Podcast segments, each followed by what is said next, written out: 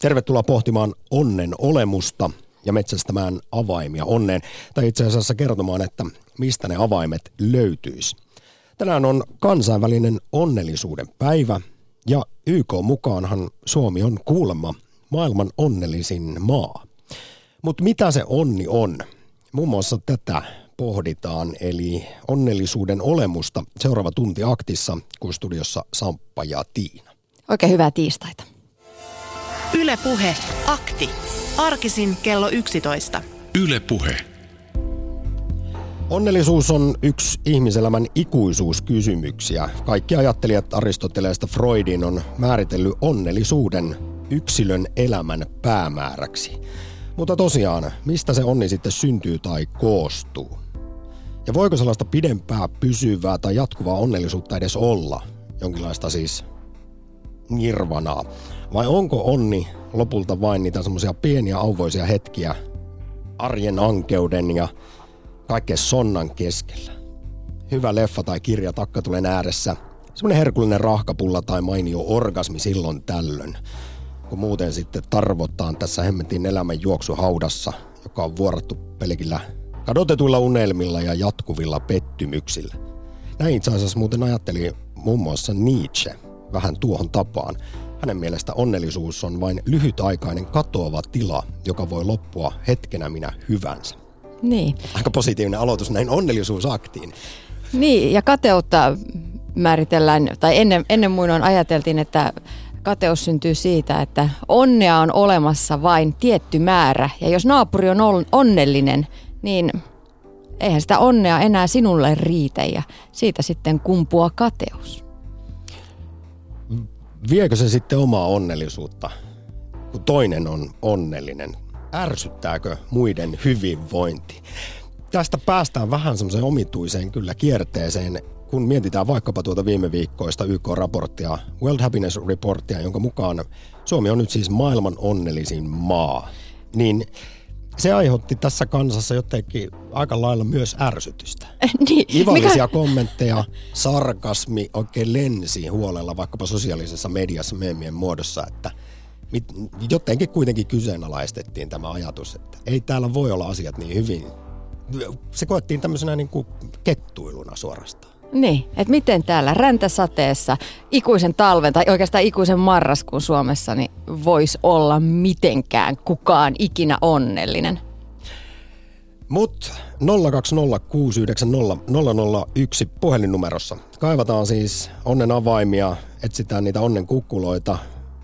Kerro rakas kuulija esimerkiksi, että mikä tekee sinut onnelliseksi? Mikä tuo onnen tunteita?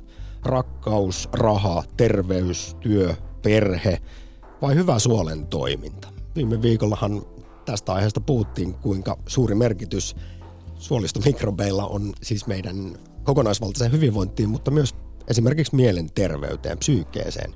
90 prosenttia serotoniini tuotannosta lähtee sieltä suolistosta.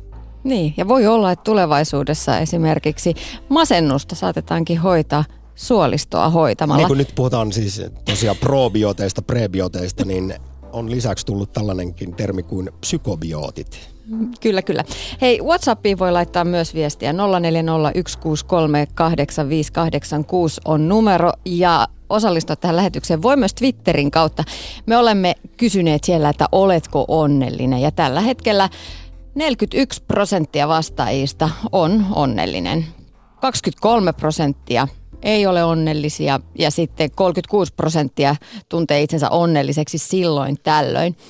Ja täällä myös pohditaan kommenteissa tätä samaa, samaa tuota dilemmaa, että miksi ihmeessä täällä Suomessa suututtiin ja ärsynnyttiin siitä uutisesta, että me olemme onnellisia. Et mitä ihmettä? Saattaa olla, että mielensä pahoittaminen onnellisuudesta voi olla harrastus – väärin onnellistuttu. Näin kommentoi muun muassa Tiina tuolla Twitterin puolella ja Ipe kysyi, että ootko onnellinen? Iteot. Itse asiassa tähän on saatu loistava vastaus sosiaali- ja terveyspolitiikan professorilta Juho Saarelta sekä pitkän linjan onnellisuustutkijalta psykologia emeritusprofessorilta Markku Ojaselta. Se, että miksi me niin suhtaudumme sarkastisesti esimerkiksi tähän YK-raporttiin siitä, että olemme mukaan maailman onnellisin kansa. Heitä tutkijoita kuullaan vielä tässä lähetyksessä ennen puolta päivää, mutta pääkysymyksenä kuitenkin se, että mikä arvon kuulija sinut tekee onnelliseksi ja voin tässä pohtia esimerkiksi sitä, että onko onnellisuuden tavoittelu mennyt liian pitkälle, kannattaako siis onnen perässä juosta ja kuinka paljon vai tuoko se vain onnettomuutta? Ylepuhe akti. Lähetä WhatsApp-viesti studioon 040 163 85 86 tai soita 020 690 001. Yle Puhe. Samppa sanoi tuossa ennen biisiä, että ne ihmiset, joilla on lapsia, ovat paljon onnettomampia kuin lapsettomat. Näin siis joidenkin tutkimusten mukaan. Mutta... Aika monien onnellisuustutkimusten mukaan. Tämähän on sellainen, jota ei ääneen oikein saisi sanoa. Niin, mutta tilanne muuttuu tutkimusten mukaan, joidenkin tutkimusten mukaan päinvastaiseksi siinä vaiheessa, kun ne lapset muuttaa pois kotoa. Sitten onnellisuus lisääntyy, koska ö, parisuhde voi jälleen paremmin ja niin edespäin. Joo, siis esimerkiksi psykologian professori David Gilbert Harvardin yliopistosta on aiheeseen liittyen sanonut, että vanhemmat on siis onnettomimmillaan silloin, kun lapset on taaperoijassa tai teinejä, mutta ylipäätään tässä, vaikkakin siis ne, joilla on lapsia, ovat onnettomampia kuin lapsettomat tutkimusten mukaan, niin olennaista psykologian professorin mukaan on se, että me luullaan lasten tekevän meidät onnellisiksi. Jos koettaisiin, että ei niihin uppoava aika, vaiva ja raha maksakaan itseään takaisin sitten onnen tunteina, niin ihmiskunta kuolisi kyllä aika nopeasti sukupuuttoon. Yle Puhe. Jouko, hyvää päivää. Hyvää päivää. Tämä on erittäin mielenkiintoinen. Mä 90-luvulla tällaisen tutkimuksen jälkeen, tai nousi esiin, niin soitin Markku Ojaselle. Mä oon hyvin kriittinen tämän, tämän, tämän koko homman puitteissa, mutta se vaatii Siis mihin sä suhtaudut Jouko kriittisesti, eli mitä haluaisit kysyä onnellisuustutkija Markku Ojaselta, jota muuten tässäkin lähetyksessä kuullaan ja vielä Yle Puheen nosto-ohjelmassa kello 14 jälkeen suora, suorassa Joo, haastattelussa? Mä kriittisesti mietin, että tässä on muutama kysymys, että onko onnellisuus tunne? No kyllä sitä sellaiseksi luonnehditaan Joo. auvoiseksi silloin... tilaksi ja Joo, joksikin on... semmoiseksi tavoittelemisen arvoiseksi ainoaksi Joo, asiaksi, kyllä. johon ihminen jopa pohjimmiltaan pyrkii. Joo, kyllä. Ja silloin mä kysyn, että onko se tuota pysyvä, niin jatkuva yksi tunne vain. Eli tuota, kun mä saisin kysymyksen, että olenko onnellinen, niin silloin mä joudun kysymään heti, että tarkoitatko onnellinen, että olenko nyt vai ensi viikolla vai vuoden päästä vai tarkoitatko mahdollisesti, että olen koko vuoden onnellinen? Ne on, ne on tärkeitä keskeisiä kysymyksiä. Ja se oli se, mitä tuossa alussa jo kehotimme pohtimaan, että voiko esimerkiksi sellaista pidempää pysyvää onnellisuuden tilaa eh, nirvana olla olemassakaan, vai onko mä, ne vaan niitä semmoista yleistä tyytyväisyyttä ja pieniä No niin, katos, nyt se tuli tähän kolmanteen kysymykseen, kun mä oon kanssa seurannut silloin, tuota, katsosin äh, Googlesta tästä näitä kansainvälisestikin, niin ne käyttää eri tuota, käsitteitä sanoja, tyytyväisyys. Mutta sehän on aivan eri asia, tyytyväisyys ja onne tai jotain tuota, turvallisuustunne tai jotain.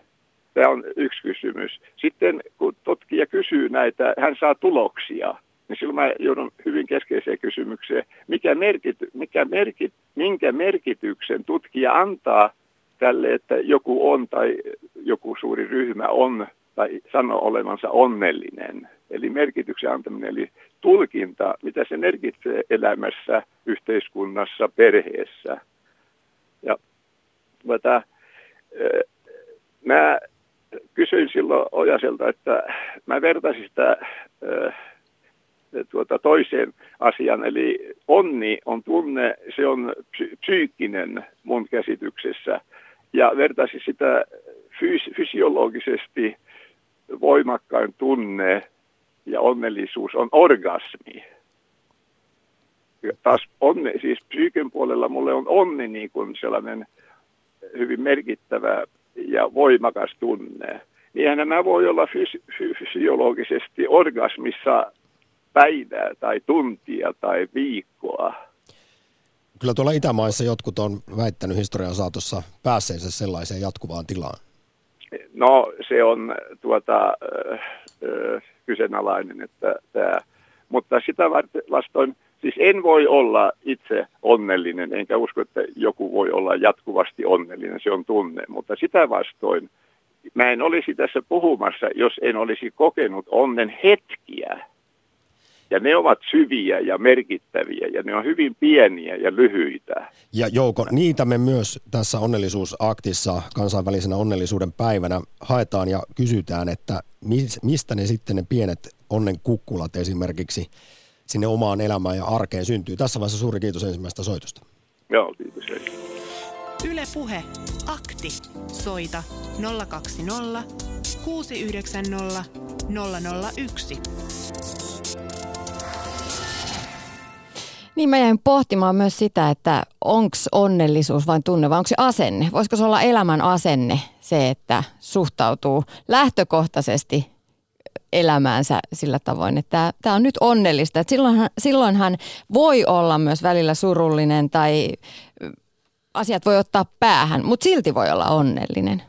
Sait sä kiinni mun ajatuksesta? Kyllä mä sain. Mä jäin miettimään, että mitä esimerkiksi tuossa aiemmin jo siteeraamani Nietzsche sanoi aiheesta, kun hänen mielestä ei voi puhua jatkuvasta onnen, onnellisuuden tilasta, vaan että ylipäätään tämä on tällaista omissa pettymyksissä rämpimistä tämä arki ja sitten puhutaan niistä pienistä onnehetkistä, kuten mitä Joukokin sanoi, mutta Nietzsche on myös sitten sanonut, että hänkin puhuu ehkä tyytyväisyydestä ja että se kumpuaa sitten elinvoimasta ja tahdosta taistella sellaisia esteitä vastaan, jotka rajoittaa, rajoittaa vapautta ja onnellisuus on sitten kyky todistaa tämä elinvoima pääsemällä yli esteistä ja luomalla sitten oma tapa elää tätä eloa eteenpäin. Me ollaan saatu WhatsAppissa myös paljon viestejä. Täällä kommentoidaan muun muassa, että ei tarvitse olla onnellinen, riittää kun on tyytyväinen. Ja olen onnellinen, kun lähden aamulla lenkille ja on jonkinlainen auto ja pääsen kerran vuodessa rantalomalle vaimoni kanssa ja muutama mökkiloma vuodessa. Eli normaalit pienet asiat ja terveys, näin kirjoittaa Veltsu. Yle puhe. Itse asiassa tästä nousi myös esiin yksi kysymys, joka on se, että kun on aika paljon vaikkapa tyytymättömyyttä ilmoilla, niin johtuuko se siitä vaikka, että on epärealistisia odotuksia elämästä, mitä sen pitäisi olla, niin sitten esimerkiksi se, että on ihan hyvä työpaikka, kiva perhe ja kerran vi- vuodessa Majorkalle, niin se ei riitä, kun koko ajan haluttaisiin enemmän. Itse asiassa tähän on tämä termikin hedonismin on, ö, oravan pyörä. Niin. Laura kirjoittaa Twitterissä, että minulla on viihtyisä koti, ihania ystäviä, mi- mielenkiintoinen työ, söpö, koira ja terveys. Eiköhän siinä ole onnellisuuden aineksi ihan kivasti. On parempi keskittyä siihen, mitä on, kuin siihen, mitä puuttuu. Kun se olisikin niin helppoa. Ari, oletko tässä onnistunut?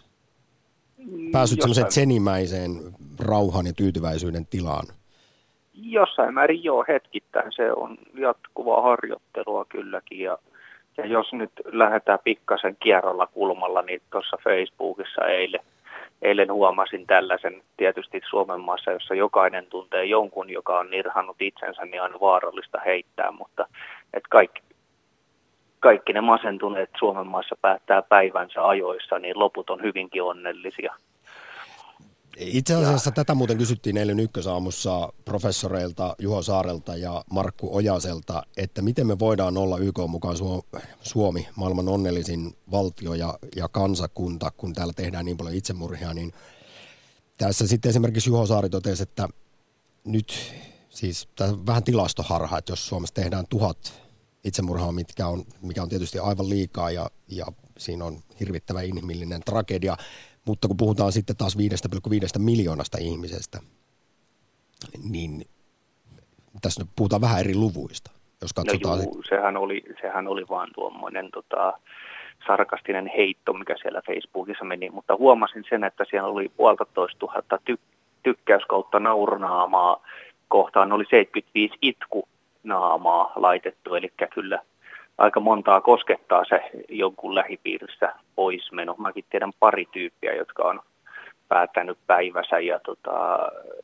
että kyllä sitä on ilmassa sitäkin, mutta tota, kyllä se onnellisuus on se, että kun opettelee, opettelee tutkimaan itseä, enkä nyt tarkoita mitään sellaista itsensä löytämistä ja, ja tota valaistumista sillä, vaan, vaan ihan tervettä tämmöistä peilaamista, omien, omien asioittensa peilaamista, että just ettei se naapurin ylikirkas lyhty himmennä sun valoas, että ei sillä välttämättä ole kaikki niin hyvin kuin miltä näyttää, että se on turha olla kateellinen siitä, että, että joku saa levytyssopimuksen tai myy taidettaan tai tekee, tekee jotain muuta sitä tai tätä, mikä nähdään ulkoapäin, vaan, vaan, tota, vaan että osaisi osais peilata sitä omaa hyvinvointia noin niin kuin yleisesti, että me ollaan kumminkin aika, aika harvinainen pieni prosentti täällä pohjoisella pallonpuoliskolla, jolla suurin piirtein kaikilla kaikki asiat ihan hyvin. Ja, niin, ja eikä, se, eikä se tosiaan se jatkuva orgasmin tunne, niin kyllä se, että kun, jos sen onnistuu silloin tällöin saamaan rouvan kanssa yhtä aikaa, niin kyllä se on niin järisyttävä kokemus, että jos se päälle jää, niin kyllä sinne sydän pysähtyy. No mutta kuolee ainakin hymyhuulilla. No se, se olisikin tavoiteltava, kansisko ottaa ysimillinen siihen tyynyn alle. no niin. Onnistu. Ari, mä palaan vielä tuohon, kun sä pohdiskelit tätä esimerkiksi naapurikateutta. Niin kuinka paljon se on meillä jotenkin suomalaisessa mielenlaadussa niin semmoisen oman onnellisuuden este? No se voi, se voi olla, ja sitähän on, on että ei ole mitään suomalaista kateutta, että sitähän on tutkittu, että, että kyllä, kyllä sitä löytyy kaikilta, että suomalaiset tuntuu pitämään siitä vaan niin kovin meteliä, että, että mulla on niin kateellisia, mutta kyllä se, se voi no, olla se parhaimmillaan eteenpäin ajava voima, että, että, että jos, jos se kateus on sellaista motivoivaa kateutta, että, että hitto, hitto, että toikin, toikin nuhanena onnistui tollaisen tekemään, että kyllä perhana mäkin, mäkin pystyn tuohon, että se, se kannustaa. Että se, semmoinen on sellaista terveellistä ja hyvää kateutta, vaikka se onkin niin sanottu varjotunne. Ja sitten tuota, tai varjoarvo, mik, miksi näitä nyt sanotaan. Niin tuota, ja sitten, sitten voi olla sellaista tuhoavaa kateutta, että jäädään merehtimään siihen, ettei, ettei, että mulla ei ole tota ja, ja mitä mulla, miksi mulle aina käy näin. Ja... Niin ja miksi, miksi mulle aina käy näin, koska ei kaikki pyöri sun ympärillä, ei sulle aina käy noin, mutta jos sä vaan näet sen negatiivisen, niin, niin sitten helposti tulee sellainen öö, harha, että, että mulle aina käy näin, että mulla on joku huono karma. Ja sitten se rupeaa ruokkimaan itseä, että sä näet vaan ne negatiiviset ja epäonnistumiset. Että kyllä se pitäisi ottaa sellainen objektiivinen peili käteen ja katsoa itseä sen läpi. Ja muuten sitä elämästä tulee aika kyynistä ja katkeraa. Ari, kiitos yes. soitosta onnellisuusaktiin. Kiitos. Ylepuhe akti.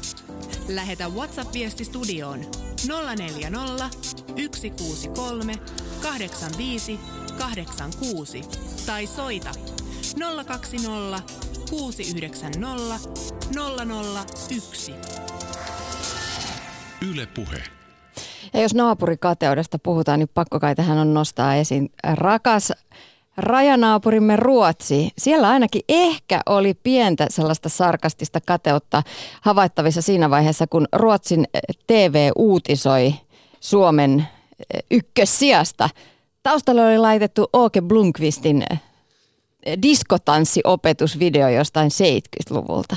Pikkusen taisi ruotsalaisia kirpasta. Ruotsalaiset oli siellä yhdeksän. Yle Puhe. Repe, moro. No morjesta, morjesta. Soitit tiistaisen onnellisuusaktiin, kun tänään on myös kansa- kansainvälinen onnellisuuden päivä. Mistä ne onnenavaimet löytyy? No, kyllä mä sanoisin, että ne löytyy vuorovaikutuksesta. Että niin kuin sanotaan, että tutkimus tästä suomalaisten onne, onnellisuudesta, mä sanoisin, että se on niin kuin on, ollaan onnekkaita suuri osa näihin olosuhteisiin, mitkä meille on tähän saatu aikaiseksi, mutta se onnellisuus, niin kyllä se niin kuin mun, mun mielestä ainakin niin kuin tulee siitä, että kokee, kokee niin kuin jonkun muun kanssa myöskin sitä onnistumista tai jotain, jotain tämmöistä mielihyvää tuottavaa. On se sitten vaikka hyvä työtehtävässä onnistuminen tai hyvä ruoka tai muuta. Ja jos nyt sitten äärimmäistä onne, onnea, vaikka just tämän orgasmin muodossa, niin ei sekään nyt kauheita onnellisuutta varmaan yksin tuo, että, tota, että kyllä se, niin kuin, siinäkin se vuorovaikutus on aika tärkeä mun mielestä. Se, oot ihan varmasti täysin oikeassa. Siis tätäkin on tutkittu, miten suuri vaikutus ystävillä, miten väkevä yhteys sillä onnellisuuteen. Ja tämäkin on havaittu mun mielestä äärimmäisen mielenkiintoista, kuinka onnellisuus jopa tarttuu ihmisestä toiseen. Kun siis vaikkapa sinä, Repe, tulet iloiseksi tai onnelliseksi jostain asiasta, niin se vaikuttaa siis sun sun ystäviin ja tutkimusten mukaan vielä heidänkin ystäviin ja vielä ystävien ystävien ystäviin. Ja tämmöinen no. tartunta, sen aallot lyö vielä vuodenkin kuluttua. Joo, ja sitten tota, niin ihan pien, sanotaan ihan pienemmässä muodossa, että on se sitten vaikka joku tuntematonkin ihminen, ketä vaikka töissä, töissä tota, niin työtehtävien lomassa niin kuin tapaa, ja jos tulee vaan, tulee vaan semmoinen fiilis, että, että on niin kuin semmoinen esimerkiksi, että ymmärretään toisiamme vaikka jossain, jossain pienessäkin asiassa, mitä tehdään ja siitä tulee hyvä mieli, niin sekin, sekin tuo semmoista onnellisuutta, mikä on yllättävän vahva tunne, vaikka se olisi mitätön asia, mistä se syntyy. Et ihan tämmöinen niin kuin tois, toisten ymmärtäminen ja, ja, ja niin kuin mukaan ottaminen ja muu, niin se pienistä asioista mun mielestä syntyy ja se on aika vahva tunne kuitenkin. Ja tähän perään sopii jälleen kerran muistuttaa, kuten akteissa on tehty monet monet kerrat, että kaikkien onnellisuustutkimusten mukaan hyvän tekeväisyys tuo äärimmäisen paljon positiivista onnen tunnetta. Tämä voi pelkistää jälleen vaikka siihen, että, että kun käyttää rahaa muihin, lisää paljon enemmän onnellisuutta kuin että sen tärväisi itseensä ostamalla jotain. Mitä ikinä. Näin on joo, kyllä. Mutta ei mulla muuta, niin Repe, suuri kiitos osallistumisesta aktiin. Ylepuhe akti. Soita 020 690 001. Tai laita viestiä WhatsAppin kautta 0401638586 on numero. Viestejä on tullut. Miksi murehtia, kun ei ole aihetta? Be happy, happy ja don't worry tällaista viestiä tulee. Todettiin juuri vaimon kanssa, että vuodet olisivat vilahtaneet ohi ilman lapsia. Nyt ilahduttaa nuorten elämänuskoa säteilevät silmät. Ja sama kirjoittaja to- toteaa myös näistä lapsista, että tykkäsin taaperosta, niin todella stressi laski heti kun nostin syliin. Koulukaveri ihmetteli ulospäin näkyvää onnea, niin kun lykin vaunuissa lastani. Valmistuu kohta maisteriksi. Kyllä kannatti. Joo, tämä liittyy varmasti siihen, kun tuossa alussa hieman provokatiivisesti kerroin onnellisuustutkimuksista, joiden mukaan ne, joilla on lapsia, on paljon onnettomampia kuin lapsettomat, mutta sen verran voin vielä jatkaa tästä, että tämä tilannehan muuttuu sitten päinvastaiseksi, kuten säkin Tiina taisi sanoa, mm. kun ne lapset vaikka muuttaa kotoa. Eli pitkällä tähtäimellä kyllä jälkikasvu lisää onnellisuutta, kuten myös naimisissa oleminen ja ihan parisuhteessa oleminenkin. Kaikilla näillä on selkeä yhteys hyvinvointiin. Niin ja äskenhän todettiin myös sitä, että, että se, että jotenkin uskomme ennen lapsia, silloin kun odotetaan lasta, että se lapsi toisi autuuden ja onnen tunteen ja se on täyttä ihanuutta se elämä sen lapsen kanssa. Ja sitten kun se odotukset ja todellisuus ei ehkä kohtaakaan, niin sitten siinä kohdassa stressi saattaa nousta ja tulee sellainen huono mutsifiilis ja kuinka monta kertaa on lähdetty sitten korjaamaan vaikka onnetonta parisuudetta sillä ihme vauvalla. Mm. Tehdään se vain sen takia ja heps kukkuu. Se ei ollutkaan avain onneen. Se ei ehkä auta. Ainakaan siis sen parisuhteen kannalta. Mutta Minna, morjesta. No moi. Minkälaisia onnen tuntemuksia vai onko tämä suurta ankeaa tarpomista elämän pettymyksissä tämä ihmiselämä? No, tota, mä en halua olla mikään ilonpilaja, mutta tota, mietityttää kyllä, että miten nämä 660 000 köyhyysajan alapuolella olevaa ihmistä, entäs ne 70 000 syrjäytynyttä nuorta, kuka kysyy heiltä, tai tulevatko he ikinään läpinäkyviksi tässä yhteiskunnassa. Arvokkaita tärkeitä kaikki, kysymyksiä. Niin, niin. Ja sitten entä ne kaikki pätkätyöläiset, kaikki, jotka yrittävät täällä jotenkuten, etenkin nuoret, niin hillua ja olla ja saada jonkunlaista vakautta siihen elämäänsä, niin mä luulen, että jos semmoisetkin nuoret joltain kysyy, että ootko sä onnellinen, niin varmaan jos on just sinä päivänä saanut tietää, että saa vähäksi aikaa duunia, että saa jollain elantonsa ja elämänsä maksettu, niin varmasti sanoo, että olen. Mutta mä en usko, että näistä testeistä tai näistä tuloksista, mitä on, niin ikinä edes kysytään niin kuin ihan sit, niin kuin ihmisiltä, olisikohan meitä miljoona, puolitoista miljoonaa, että ihan oikeasti, että miten täällä heidän asiansa ovat. No siis itse asiassa kohta kuullaan kahta professoria, jotka analysoivat vaikkapa tämän YK-raportin luotettavuutta siitä, että onko tosiaan Suomi maailman onnellisin maa, kun tässähän on käytetty esimerkiksi siis mittareina elinajan odotetta, sosiaalista tukea, korruptiota, mutta myös monia monia muita aspekteja ja ja tässähän tietysti se ei tarkoita sitä, että Suomi on maailman onnellisin maa, niin kaikki olisi kunnossa. Tarkoittaa vaan sitä, että monessa muussa paikassa asiat on vielä huonommin. Niin, tota, eihän me voida tätä maailmaa eikä mitään muutakaan täällä globaalisti sillä tavalla rakentaa, että okei, että nyt meillä on hyvin, nyt on hyvin. Ja sitten vielä niin kuin sekin, että keiltä kysytään, että on hyvin. No tot, tot, täällä on tätä, mitä mä sanoisin, että tätä hyvätulosta niin paljon ja sitten tätä, tätä, tätä köyhyyttä vaan niin kuin on vaan enemmän ja enemmän. Katsotaan vielä vuoden päästä, kun on kaikki nämä leikkaukset ja kaikki rupeaa vaikuttaa perheisiin ja lapsiperheisiin. Niin, niin, niin. Olen kovasti huolissani tämän päivän tilanteesta. Onko se sitten niin, että tänä päivänä se, se äh, varallisuus ja raha on jotenkin tosi vahvasti kytköksissä onnellisuuteen enemmän kuin ehkä ennen? ei, ei kato, kun nyt on ihan sellainen asia, jos niin mietitään näitä köyhyysrajan alapuolihmisiä, niin se ihan oikeasti tarkoittaa sitä, että tota, jos ei ihmisillä ole asuntoa, ei ole katto pään päällä, ne on ruokajonossa, niin on niin kuin mitään toivoa yhtään mitään mistään. Ja samoin 70 000 nuorta, joille mä laitoin muun muassa Sauli Niinistölle vuonna 2011, että mitä te teette näille, mutta nämä luvut koko aika vaan niin kuin isonee ja isonee, ja e, korostetaan sitä yksin asumista. Että niin tuossa oli silloin yksi päivä se ohjelma justiin, että opiskelijoista, niin, niin tota, voivat sitten jatkaa opiskeluaan, kunhan nyt muuttavat sieltä himasta vekka, niin sitten sitä yksin asumista, sitten se saa asumistukea ja sitten se voi päästä opiskelemaan.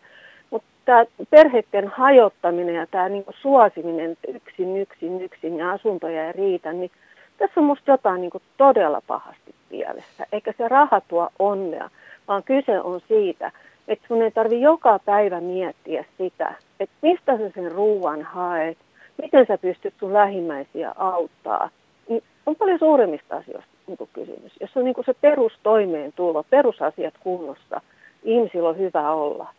Mutta näinhän, näinhän ei ole. Näin ei valitettavasti monella ole. Ja nyt sitten en tiedä näetkö Minna punaista, mutta muistelen tässä vuoden takaista laajaa selvitystä täältä Suomesta.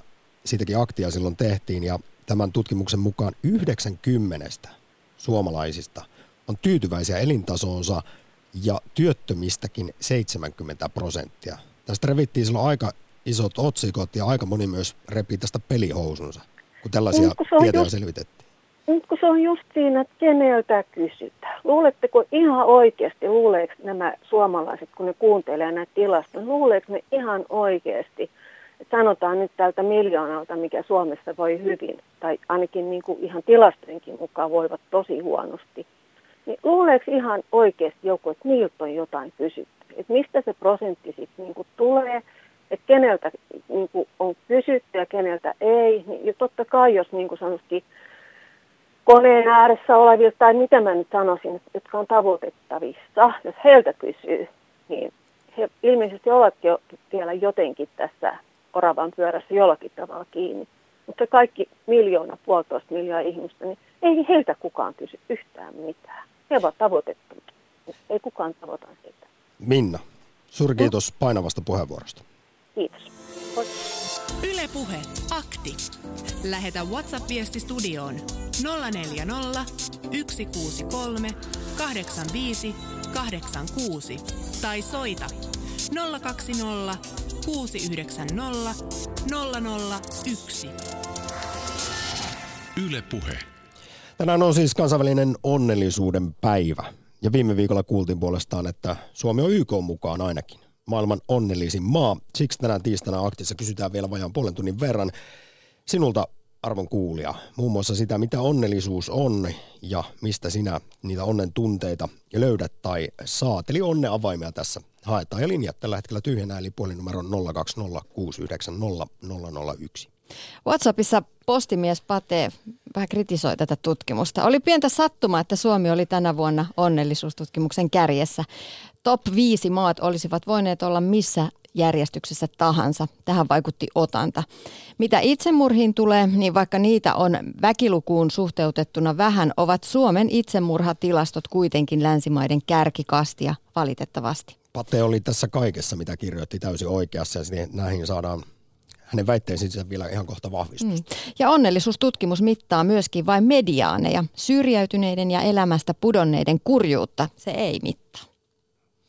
Eilen ykkösaamussa haastattelussa olivat pitkälinjan onnellisuustutkija, psykologian emeritusprofessori Markku Ojanen sekä sosiaali- ja terveyspolitiikan professori Juho Saari Tampereen yliopistosta. Ja heiltä Päivi Neitiniemi kysyi muun muassa, että miksi me ollaan siis nyt YK mukaan maailman onnellisin maa, kun viime vuonna oltiin sijalla viisi. Eli mikä esimerkiksi olisi muuttunut vuodessa? No kuulemma luultavasti vain otanta. Eli niin kuin edellinen viestinkirjoittajakin asian muotoili, oltaisiin voitu hyvin hyvin olla vaikkapa kolmansia. Erot kärjessä siis Pohjoismaiden ja hyvinvointivaltioiden välillä on tosi pieniä. Mutta kun katsotaan globaalissa mittakaavassa, niin sitten onnellisuudessa on valtavia eroja ja myös kuulemma aikamoisia kummajaisia löytyy siis tällä, tältä onnellisuuslistalta ja niissä sijoituksissa. Kuunnellaan hetki professoreita aiheen tiimoilta. Yle Puhe. Ja siellä on todella aika jännittäviä tuloksia, että kun semmoiset maat kuin esimerkiksi Saksa ja Ranska ovat meidän – meidän alapuolella, niin todella sitten joutuu kysymään, että mistä tämä kaikki oikein johtuu, että minkälaiset asiat tämän ovat saaneet, saaneet aikaan. Tutkimuksessa kriteereinä olivat bruttokansantuote asukasta kohti, elinajan odote, mahdollisuus tehdä valintoja oman elämänsä suhteen, korruptiovaikutus ja luottamus. Miten hyvin nämä mittaavat onnellisuutta? Kyllähän siellä oli ihan oikeita onnellisuuskysymyksiä 0-10 asteikolla Nämä on semmoisia muuttuja, jo, joilla sitä pyrittiin selittämään. Ja kyllähän nämä suurin osa näistä on semmoisia, joissa Suomi oli todella kärkipäässä. Että kyllä, kyllä nämä hyvin pitkälle juuri selittää hyvinvointivaltiota ja onnellisuus ja hyvinvointivaltio taas menevät aika hyvin yhteen, vaikka eivät täydellisesti. Siellä on kyllä jännittäviä poikkeuksia sitten useampiakin, joissa, joissa ihan tämä yhteys ei ole niin vahva. No entä Juho Saari, kuinka hyvin tässä mitataan onnellisuutta?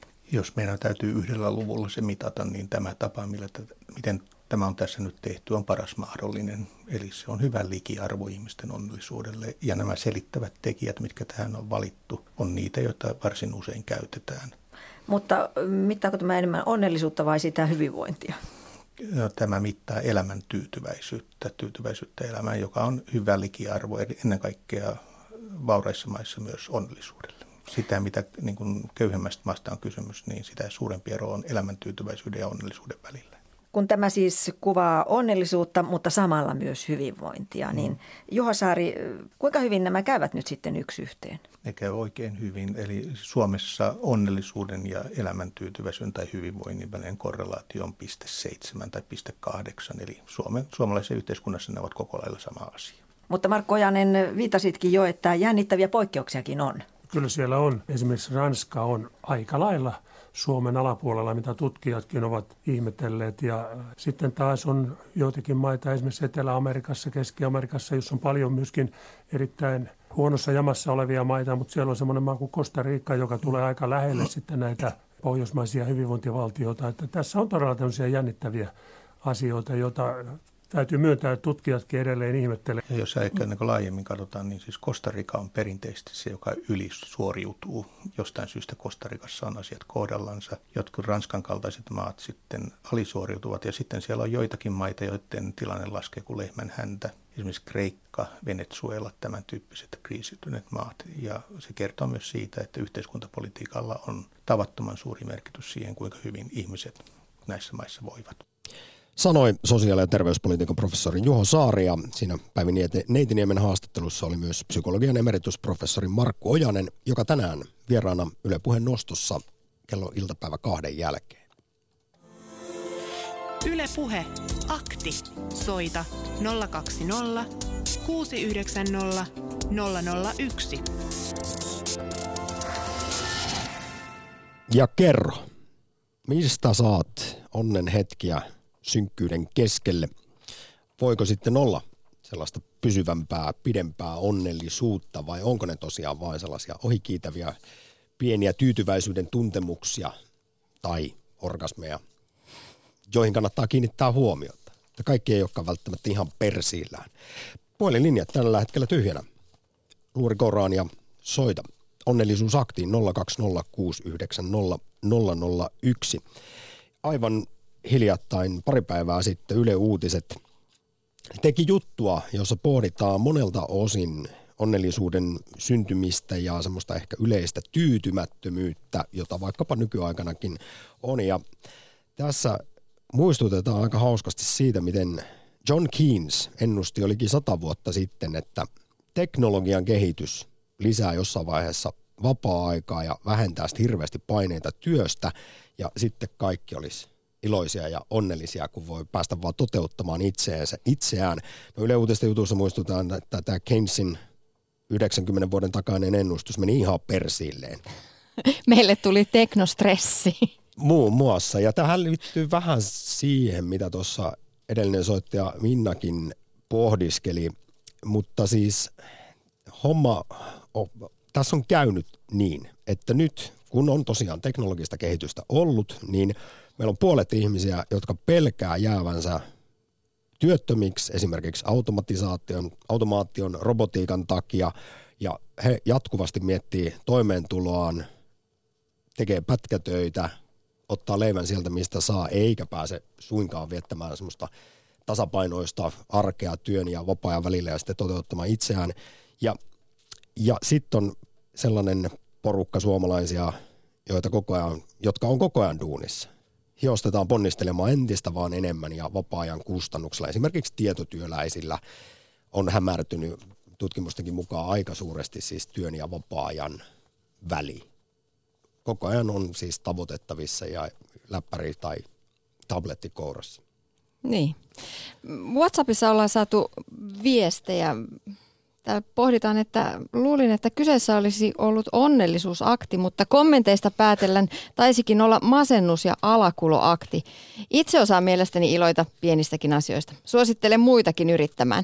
Voi hyvän olon tunne pian yllättää. Uskokaa pois, se on mukava tunne. Tällaista viestiä. Ja sitten sydämin sävytetyssä WhatsApp-viestissä todetaan, että, tai vedetään yhteen näin. Kiitollisuus tyytyväisyys, onnellisuus. Entä jos haastaisi itseään etsimään elämästään sen pienimmän onnen jyväsen, pienimmän asian, mistä olla kiitollinen. Mitä pienemmän kiitollisuuden aiheen löytää, sitä varmemmin joka päivä on aihetta tuntea kiitollisuutta, tyytyväisyyttä, onnea. Elämä on just nyt, eikä sitten kun tällaista viestiä WhatsAppissa. Ja, ja tämä ehkä vie mun ajatuksia siihen suuntaan, mikä tänä päivänä hyvinvointipuheessa ja siinä skenessä on, on tosi vahva. On esimerkiksi, kehoitetaan ihmisiä esimerkiksi pitämään onnellisuuspäiväkirjaa. Että joka päivä kirjoittaisi vaikka kalenterin kulmaan tai jonnekin ne asiat, jotka mut tänään, tänä päivänä on tehnyt onnelliseksi. Vaikka niin kuin, tulisi kuinka paljon räntää niskaa, mutta sieltä saattaa löytyä se, että oi vitsi, mä leivoin tosi hyvät sämpylät ja se teki mut onnelliseksi. Siis tiedän, kun olen lukenut näitä onnellisuustutkimuksia, että toi ihan tutkitusti auttaisi. Niin, niin kuin tietoinen on niin, niin ärsyttävältä. Kornilta. Joo, Vähän kuin tämmöiset latteat teepussi aforismit. Niin se, että rakas päiväkirja. Niin. Tänään no, tuli räntää ja skeidaa niskaan, mutta – Mut Onneksi jos se vaikka sen, toimi. niin, niin, mutta jos vaikka sen niin edesmenneen iltarukouksen sijaan, niin tota, ottaisikin sellaisen asian, että miettisi, että hei vitsi, joo, mut, mut, räntää tuli, mutta maa on sentään valkoinen. Jälleen kerran nousee kyllä esiin tämä kysymys, jonka jo aikanaan filosofit on esittänyt, että kuinka paljon me ollaan onnettomia siksi, että me ei tajuta olevamme onnellisia. Ja kuinka paljon onnellisuus johtuu siitä, että meillä on tietynlaiset geenit. Miten se meni? 60 prosenttia ihmisen, ihmisen tota, onnellisuudesta johtuu siitä, elämän, siitä, että saat niinku pohjimmiltasi tietynlainen, tietynlaiset geenit. Siis, ja 40 prosenttia tulee vaan niinku ympäristöstä ja näin päin pois. Siis tämäkin oli huikea. Mulle selvisi vastaan hiljattain, että asia on tosiaan selvitetty missä määrin onnellisuuteen vaikuttaa geenit ja kuinka paljon to, sitten itse voi omilla teoillaan tähän asiaan, siihen omaan omaan hyvinvointiin vaikuttaa tässä suhteessa. Kuunnellaan yhdenlainen vastaus asiaan siis, missä määrin ihminen voi itse vaikuttaa omaan onnellisuuteensa. Äänessä seuraavassa lyhyesti filosofia ja psykoterapeutti Antti S. Mattila ja lähtökysymyksenä tietyllä tavalla se, että voiko onnea ostaa? Ylepuhe akti.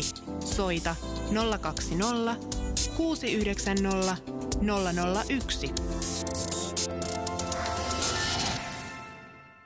Ehkä just tällä mekanismilla, että käyttää sitä oikealla tavalla, eli vaikka toisten auttamiseen. Tai tiedetään esimerkiksi vapaaehtoistyöhön osallistuneet, osallistuvat ihmiset on, on, on onnellisempia kuin muut. Että se sun tekemiset, tekemiset on ratkaisevia ja asenteet, suhtautumistavat asioihin. Tutkijat on pohtinut, niin mistä se onnellisuus on peräisin ja tota, yleinen käsitys on tämä, että ehkä puolet siitä on geenien, geenien tuottamaa, jota ei voi muuttaa. Sitten vain 10 prosenttia tulee näistä ulkoisista olosuhteista, niin kuin autot ja purjelaivat ja, ja raha. Ja sitten peräti 40 prosenttia on kiinni meidän asenteista, näkökulmista, suhtautumistavoista, tämmöisistä käytännöllisistä toiminnoista, aktiviteeteista.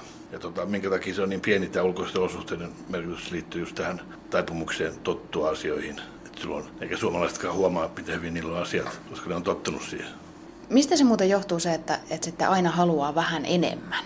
Että semmoinen tyytyminen siihen, mitä tällä hetkellä on, on aika monelle hirvittävän vaikeaa. Koko ajan pitäisi saada vähän enemmän. No tässä on pieni ansa siinä mielessä, että koko tämä markkinointikoneisto ja mainonta haluaa kylvää meihin tätä tyytymättömyyttä systemaattisesti päivittää. Näin siis filosofi ja psykoterapeutti Antti S. Mattila.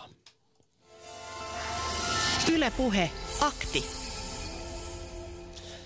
Tosiaan, geenit vaikuttaa 50 prosenttisesti, ympäröivät olosuhteet 10 prosenttia, mutta sitten voisi sanoa, että 40 prosenttisesti me olemme itse vastuussa omasta onnellisuudestamme. Ja ehkä tärkeintä on se, miten Antti. Mattilakin tuossa sanoi, miten me suhtaudutaan elämään. Niin no se on just se asenne, se on se asenteen jumppaaminen. Että miten, miten siihen räntäsateeseen sitten suhtautuu. WhatsAppissa heitetään tämmöinen ajatus, into on elämässä kaikkein tärkeintä. On hälyttävää, jos ihminen ei innostu enää.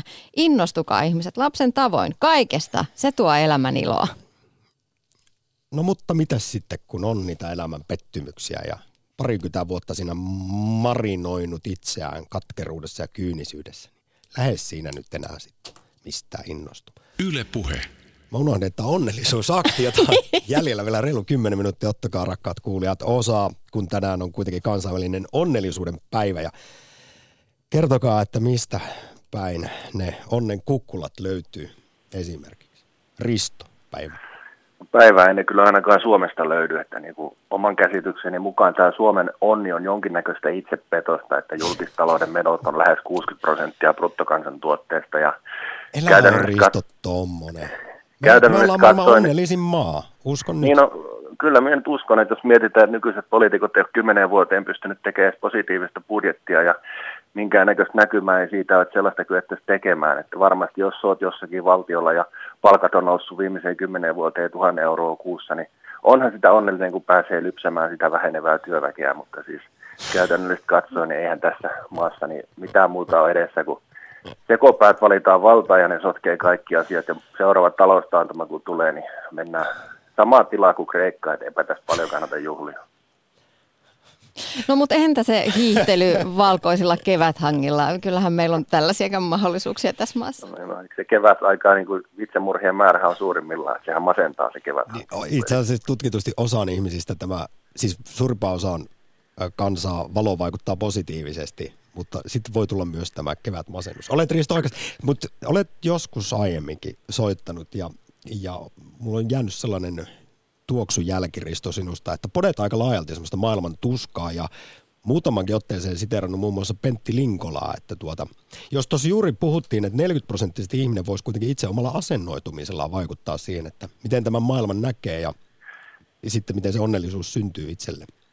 No, kyllä kai se tietysti niin kuin tarpeeksi tyhmä kun on, niin Suomessakin voi olla ongelmia, mutta sitten kun näkee niin kuin sen pitkän ajan kehityskulun, että kun mietitään, että kohta emme suomalaisia edes ole täällä, syntyvyys on käytännössä olematonta, kohta suuret ikäluokat menee tota, hoitokoteihin, jolloin julkistalouden menot räjähtää käsiin, niin siis eihän tämä yhtälö tule millään tasolla toimimaan, että kun mietitään vielä, että koulutukset leikataan, että ihmisillä olisi ammattitaitoa työllistyä, että tälläkin hetkellä on kymmeniä tuhansia työpaikkoja, mihin saada ihmisiä, koska siellä tota, ei ole koulutusta ihmisillä, lyö koulutusta entistä vähemmälle, niin että tässä on mitään järkeä tässä hommassa. Sitten tässä pitäisi olla onnellinen ja riemuissaan, kun asiat sotketaan, minkä ehditään. No, mutta just nyt me ollaan maailman onnellisin maa.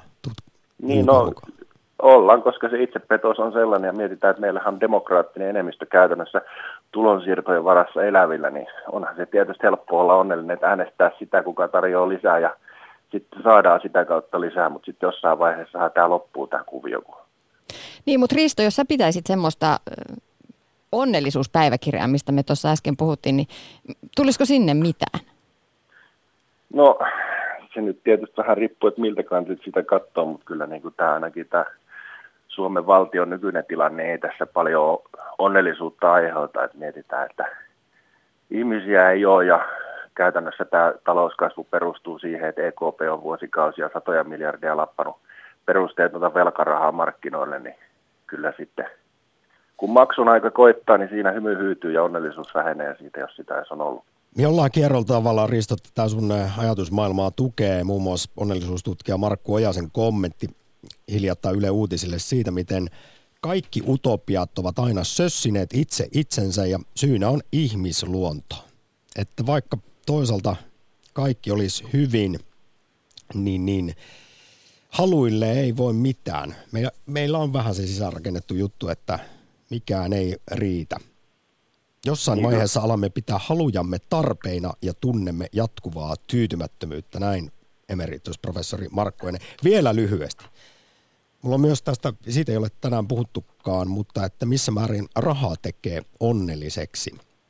Niin uskotko tällaisiin arvioihin, että onnellisuus kyllä lisääntyy samassa suhteessa niin kauan, kun ihminen nousee vaikkapa köyhyydestä keskiluokkaan. Esimerkiksi ero 5 000 ja 50 000 vuosituloissa on ihan dramaattinen siis ihmisen hyvinvoinnissa onnellisuudessa. Mutta sitten kun, jos tienaa vaikka miljoonan tai 10 miljoonaa vuodessa, niin ei se enää yhtään se miljonäärikään kauhean paljon onnellisempi kaveri ole. Ja tämäkin muuten tiedetään, jo 70-luvulla huomattiin, että lottovoittaja onnellisuus palautuu normaalille tasolle vuoden päästä siitä, kun on saanut seitsemän oikein niin tietysti tekisi mieli sanoa, että Suomessa on ihan sama kuin paljon sitä rahaa saa, niin valtio sen kuitenkin ottaa kai verona pois. Tuota. Tämä on aivan, aivan huikea viimeinen puhelu onnellisuusakti. Riitos, Risto, aidosti suuri kiitos soitosta. No niin, kiitos. Ylepuhe akti. Lähetä WhatsApp-viesti studioon 040 163 85 86 tai soita 020 690 001. Yle Puhe. Tähän perään sopii aivan mainiosti vielä pohdinnat professoreilta Juho Saarelta ja Markku Ojaselta siitä, että miksi Suomessa suhtauduttiin niin jotenkin ivallisesti tai sarkastisesti ja vähän jopa vihaisesti tähän YK-raporttiin, että Suomi olisi maailman onnellisin maa. Kuunnellaan profeen pohdinnat aiheesta. Yle Puhe. Joo, sehän oli hyvin tehty tutkimus, ei siinä mitään, ja sen sama tulos on saatu jo aikaisemminkin. Suomessa on perinteisesti tämä kysymys ollut aika jännitteinen, osin sen takia, että meillä on osa poliittisista puolueista ollut sitä mieltä, että jos yhteiskunta on onnellinen, niin uudelle jaolle ei ole tarvetta, ja toiset ovat sitten olleet päinvastaista mieltä. Ja sitten osa tietysti on se, että tämä politisoituu ikään kuin hallituksen ansioksi tai tappioksi ja kun näistähän, näissähän ei ole kysymys yksittäisen hallituskauden ratkaisuista, vaan pidemmän aikavälin kehityksestä, niin tässä vähän väärin tulkitaan tämä tilanne. Suomi on kahtia puhuttu kansakunta ja tämä on yksi osa sitä. Entä Markku Ojanen, miksi suomalaiset eivät voineet iloita tällaisesta positiivisesta uutisesta? Sitä minäkin ihmettelen. Tämähän on valtava hieno asia, että ollaan, ollaan ykkösiä, mutta kyllä meillä on semmoinen traditio todella, että meidän pitää vähätellä omaa olemistamme. Sitä kuvaa semmoiset sanat, että aina puhutaan, että ollaan melankoolisia, sulkeutuneita ja kateellisia ja mikä luota itseämme, joka on kyllä pitkälle ihan hölynpölyä. Että kyllä meidän pitäisi olla tällaista tuloksesta hyvinkin tyytyväisiä. Ja hyvä on tietysti muistaa, että nämä on, on asioita, joissa on hyvin pieniä eroja Pohjoismaidenkin välillä.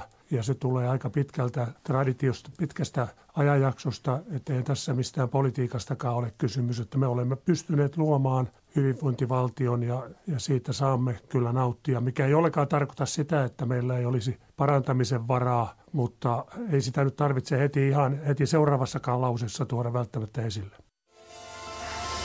Ylepuhe akti. Seuraava sitaatti tulee IPltä Twitteristä.